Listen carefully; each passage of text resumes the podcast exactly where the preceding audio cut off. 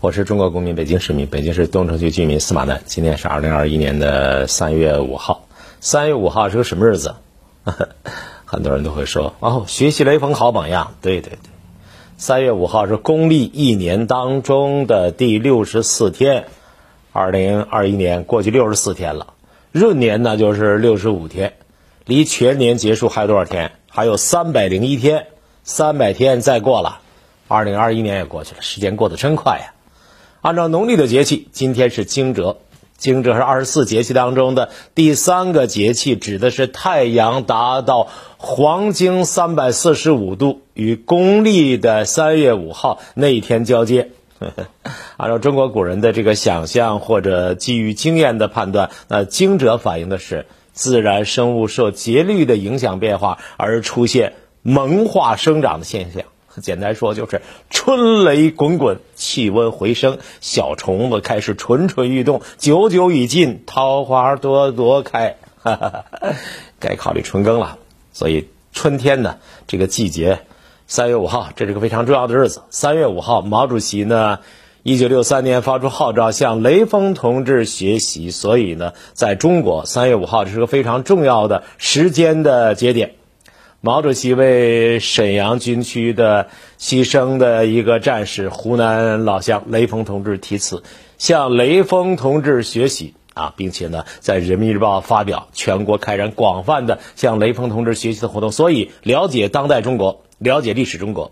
从一九六三年至今，学习雷锋这件事情折射了中国社会的很多变化，雷锋也成了新中国的一个最响亮的战士的名字。关于雷锋的故事，我们每个人都知道，知道吧？但是雷锋曾经是参加过宣传队，雷锋是一个唱歌跳舞做游戏一个先进分子，你不信？你不信？你看一张照片，这张照片我也是。我今天早上我想想今天说什么呢？三月五号应该说是雷锋啊！哎呦，这张照片我怎么此前就没见过？你看看，二排啊，二排最后一个啊，右上角是不是雷锋？当然是雷锋啊！哈哈。所以雷锋有很多很多事情我们还不了解。学雷锋学什么呀？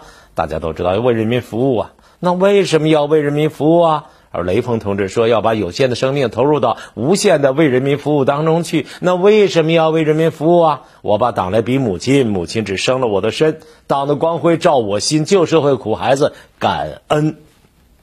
雷锋的精神曾经深深的，呃，感染了一代又一代的人。像我们小的时候，我们年轻的时候学习雷锋，那对雷锋同志，对雷锋叔叔。那时候我们叫雷锋叔叔，那时候我们小嘛。现在你想，二十二岁的年纪。我今年六十六岁，啊，雷锋，雷锋叔叔变成了雷锋，呃，雷锋哥哥，雷锋哥哥变成雷锋弟弟，雷锋弟弟变成雷锋，永远年轻。雷锋啊，他作为一个战士，啊，作为新中国的中国人民精神风貌的一个代表者，他的人生境界，我跟你说，那是贯通古今的。按照古人的说法，人生境界无非四条：一叫做。衣食境界，就为了吃饭穿衣呗，那就是最低的境界。活着，吃饭穿衣。那说那个这个张家口一带的一个放羊的娃子，人家问他说：“你干嘛呢？”说：“放羊的。”放羊干嘛？挣钱。挣钱干嘛？挣钱娶媳妇儿。娶媳妇儿干嘛？生娃。生娃干嘛？放羊。放羊干嘛？挣钱。嚯，就这么一个循环。很可爱，很朴实，但是这就是衣食境界。衣食境界之上是什么境界？是名利境界。境界希望在村里有名，希望得到别人的目光的赞许，希望弄得人五人六的像个样子了。耀祖光宗，这也是可以理解的啊，叫名利境界。第三重境界什么境界？道德境界。道德境界和名利境界的区别是，名利境界是我，啊，是我，我要出名，我要有钱，我要会弹钢琴，我要会写书法，我要会指挥交响乐，我要会拉二胡，我要会画画，我要会 变成你们都知道的了不起的人。这这是名利境界，道德境界心里就装了别人了。装了家里人啊，爸爸妈妈、爷爷奶奶、姥姥姥爷，装了呃同学，装了发小，装了邻人，装了胡同里边的其他的老头老太太，装了全国的人民，装了天下人，这境界就大了。按照中国古代孔夫子以来的中国的道德的文化理想，那我们这是由由小及大，一圈一圈的向外扩散，心里边装着别人，这就叫道德境界。道德境界的本质是你自己活得好，你你要让人家活得好，把别人当人看，这是道德；把别人当人待，这是道德境界。那更高的境界是什么呀？更高的境界，按照道家的说法叫天地境界，那就与山川河流融为一体。怎么才能融为一体呢？雷锋同志说：“把有限的生命投入到无限的为人民服务当中去，这就是我们今天共产党人讲的‘以人民之心为心，一滴水融入大海而获得永恒’。所以在雷锋的短暂的二十二年的生命当中，他的人生的世界，他的理想的追求，那是超过我们很多人的。因此，我们要学习雷锋，雷锋永远是我们学习的好榜样。”这种话大家听了可能觉着司马南一个自媒体，你说话怎么调那么高？我告诉你，一点都不是高调。把这个话说的更明白一点，用隔壁王奶奶的说法，那就是雷锋始终把自己当成一个普通人，普通一兵，啊，普通一兵，就在人堆里混嘛。有的人就不肯在人堆里混。总想啊，抠着自己屁股，把自己弄起来，把自己弄成一个大人物，不把自己当普通人。今天我看某平台热搜说宋著名演员宋丹丹的，呃，就就就就挤的啊，宋丹丹那嘴挤挤的某一个著名演员，年轻明星，说挤的他什么呀？宋丹丹那个著名演员，你挤的年轻演员什么呀？宋丹丹看不上啊，年轻的明星参加春晚带八个保镖。宋丹丹皱着眉头吐槽说：“没粉丝围你啊，不要装，没有意义。”我现在都能想象到宋丹丹说这话的表情。有人对宋丹丹这个说法表示附和，说：“对啊，这些明星带保镖的为面子，假装自己很大牌，确实很讨厌啊，不良风气啊，非常之不可取。学习雷锋好榜样，不把自己当成普通一兵，不把自己当成一个文艺工作者，总觉得自己是个大牌。”觉得自己脸很大，觉得自己腕儿很大，天天想着不是怎么样的把歌唱好，把舞跳好，而是想着怎么扬名立万，怎么炒作，怎么弄些乱七八糟的事儿啊，上热搜。但是也有人呢，替这样的明星辩护，你知道他们怎么说吗？他们说：“哎，可以理解了，明星带保镖了，也是为自己的自身安全着想吗？现在有些明星，他们都有些呢私生饭，那会有精神状态不健康者去追随啊，对他明星人身安全造成威胁了。有没有这回事？有没有一些死粉啊？而且还正好赶上这儿搭错一根筋，生物电放电现象的异常。”做出一异常举动有没有可能？当然有啊！甭说是明星啊，像我这样的人，隔壁胡同有个花老太太，老拿眼睛瞄我，哎呦，看我这发毛啊！我说怎么老瞄我呀？后来才知道，该做白内障手术没做。其实老太太看不太清，黑咕隆咚啊，黑咕隆咚的天上出一嘛出星星，原来是司马南打这路过。别太拿自己当回事儿，上中央电视台呃去参加春晚，你带八个保镖。你说为了防止精神病人，你的粉丝突然间袭击你，给你造成人身不安全，导致你内心恐惧，所以你再八你有必要吗？谁看你啊？宋丹丹说的对，谁看你啊？对不对？中央电视台春晚你还带八个保镖，我就问你，你你看没看中央电视台那新址大楼？那造型怪异的大楼，我告诉你，那叫镇宅型大楼。根本就不可能有精神不正常的人突然袭击你，发生过吗？没发生过，对不对？所以，你说为了保证自己人身安全，防止那些精神不正常的你的铁粉、死粉、忠粉来突然袭击你，所以要带八个保镖。我告诉你，这就叫做无耻的辩解，就是为了自己。说到底是不把自己当人呐，不把自己当成一个普通人呐。总是要用这种方式来假装，嚯，星光灿烂，super star，这边四个，这边四个，剃着剃着个平头，然后戴着白手套，在后边啊，滴，装呗，嘿嘿嘿嘿，戒备花呗不好，装备也不好。咱们总而言之，学习雷锋应该是把自己当成一个普通人，在人堆里混。郭松鸣先生关于学习雷锋有一篇文章讲的特别好啊，他提了个角度说，如果雷锋不曾离去。他认为我们现在学习雷锋进入一个误区，有人认为学雷锋等同于做好事儿，学雷锋那就是雷锋的那那社区里边，然后呢搭开一个台子，一到三月五号每年学一天雷锋啊，然后搭一个台子，然后在那儿挂上这个飘带，然后就在那儿说大爷我给你剃头，大爷我给你修车，大爷我给你那个有什么事儿我给你弄我我，好不好呢？当然好啊，学雷锋三百六十五天都该学，那有一天学也行。我帮你做好事儿，好不好呢？好啊！平时做好事儿的人呢，咱得慢慢找。现在那一天突然间都到街上来了，我们胡同里也也也也也这么学，好不好？当然好，我们坚决支持。但是如果把等把学雷锋等同于做好事儿，以为雷锋仅仅是做好事儿，那恐怕是一个误解。郭松鸣说：“毛主席啊，真会选日子，在三月五号这个春暖花开的时刻题词，向雷锋同志学习。这使得我们每到这一天都会想到雷锋，都会感到温暖，都会想到雷锋的名言：对待同志要像春天般的温暖。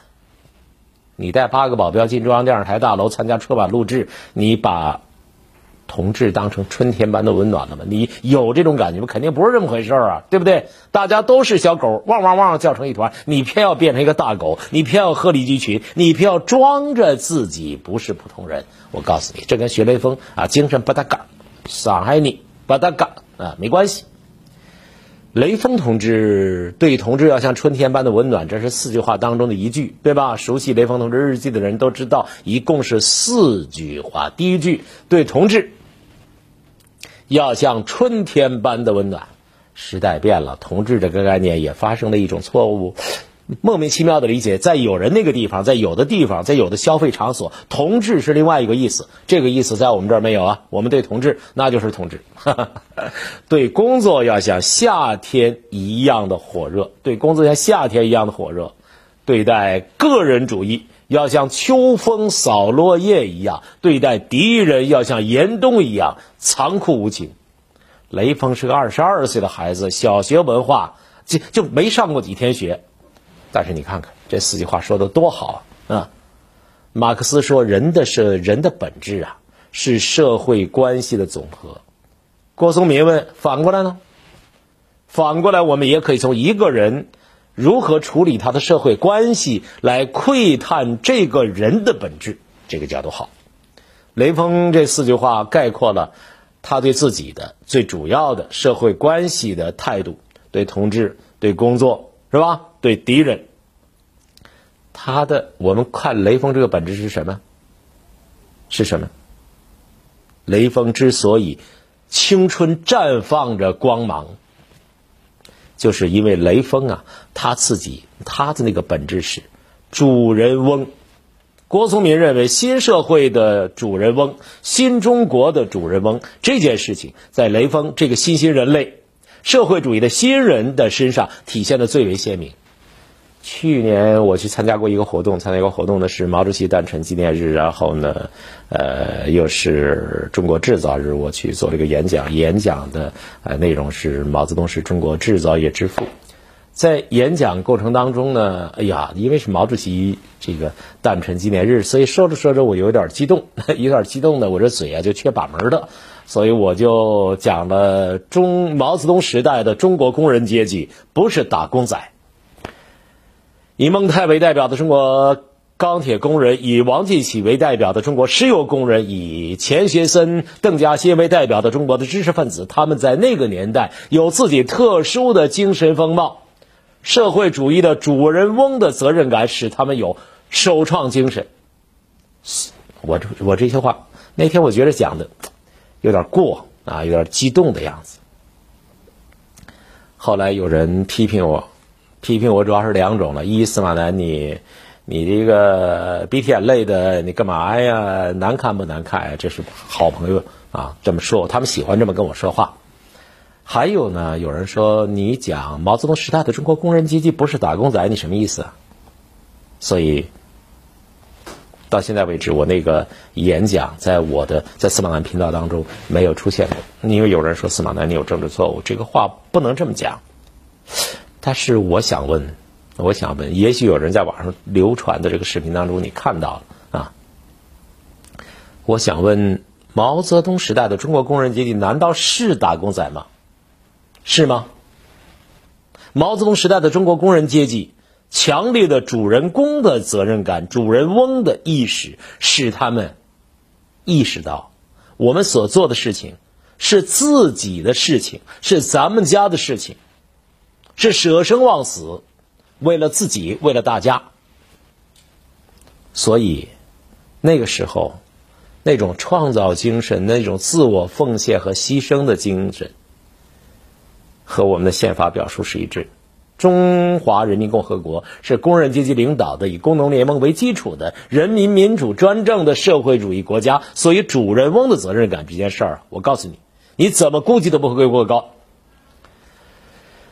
有人说，那坚持说你这么说，毛泽东时代的中国工人阶级不是打工仔，那这个说法，你是不是有些自己的什么心里边？我这事说起来复杂了，我也不愿意多说了。反正我这样，您批评我。啊，您您批评我是帮我，我这个人觉悟低，对吧？一个胡同老头退休这么多年了，参加学习也不够，所以我慢慢提高。您呢，呃，慢慢帮助我提高认识。这事我们不说，我们接着说雷锋。雷锋对同志、对工作、对敌人那四句话里边，之所以这样。只有主人翁才会这样对待同志，这样对待工作，这样对待个人主义和这样对待敌人，而一个精致的利己主义者断不会这样做。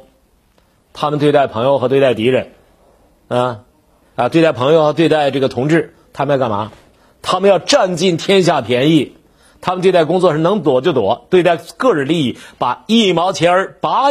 拿出一毛钱来立天下而不为，拔一毛而立天下不为也。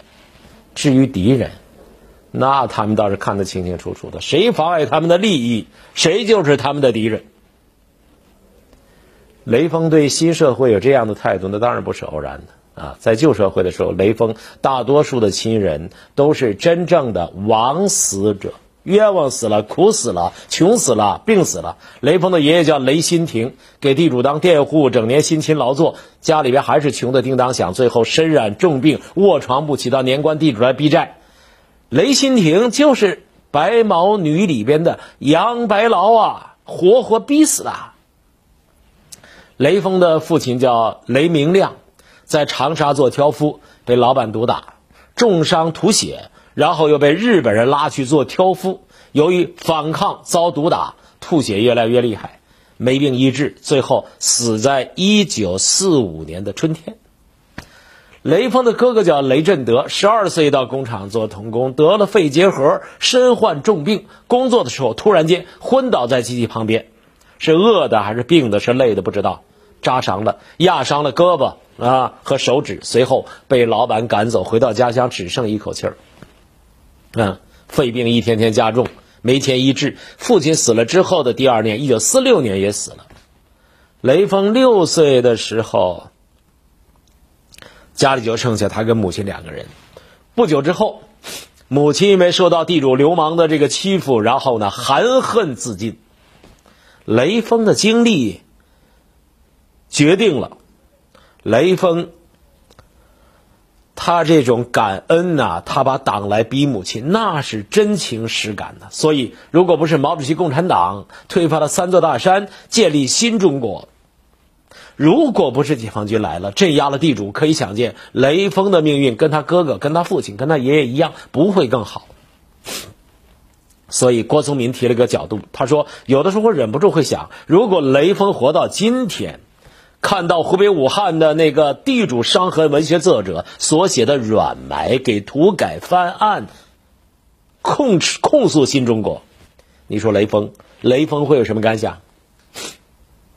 雷锋一向的春风满面，待人谦和，但是雷锋恐怕也会怒不可遏的。正是因为因为新中国和旧中国如此鲜明的对比，雷锋才会产生一个清晰的认识。他说。新社会，我们的新中国，我们的我们要像爱护眼睛、爱护新社会，要像保卫生命一样，保卫新中国。假如，假如雷锋活到今天，并且遭遇同样遭遇疫情，你说雷锋会怎么样？郭松民他说，如果他是医生，一定会到第一线去；如果他是个普通的武汉市民，他一定会成为志愿者。甚至他做了猜想，他说：“如果雷锋不幸感染新冠肺炎了以后会怎么样？住进方舱医院，他一定是个乐观的病人，帮助其他病友鼓起战胜病毒的信心，帮助护士打扫卫生。病愈出院，一定会主动献出带有抗体的鲜血。毫无疑问，如果看到了推诿瞒报、官僚主义不良现象，雷锋也一定会以主人翁的姿态拍案而起。”好了，这期节目说的差不多了。所有的一切啊，雷锋的这种精神不能简单的用善良做好事儿来理解。如果不是建立在主人翁的责任感的基础之上，道德问题是讲不清楚的。只有把自己当成国家主人翁、社会主义的主人翁，人才会有这样的热情、主动性，才会有爱憎分明的立场。雷锋会不会批评政府做的不对的一些地方？敦促政府改进工作，那是一定的。但是，雷锋的批评一定是严肃的，一定是有理有据的，一定是建设性的，而不是像有些人打着批评的旗号，其实所行的是釜底抽薪，所行的是推翻根本的政治制度。非常遗憾的是，雷锋二十二岁的时候就去了，我去世了。我们现在所设想的一切都没有发生，历史是不能假设的。今天我们只能看到地主伤痕文学的作者所写的武汉日记，在这个日记当中，我们没有看到建设性，我们只看到了破坏性。我们看到谣言满天飞，看到他们紧绷着那个小嘴儿啊，绷着那个小脸，死不认错的态度。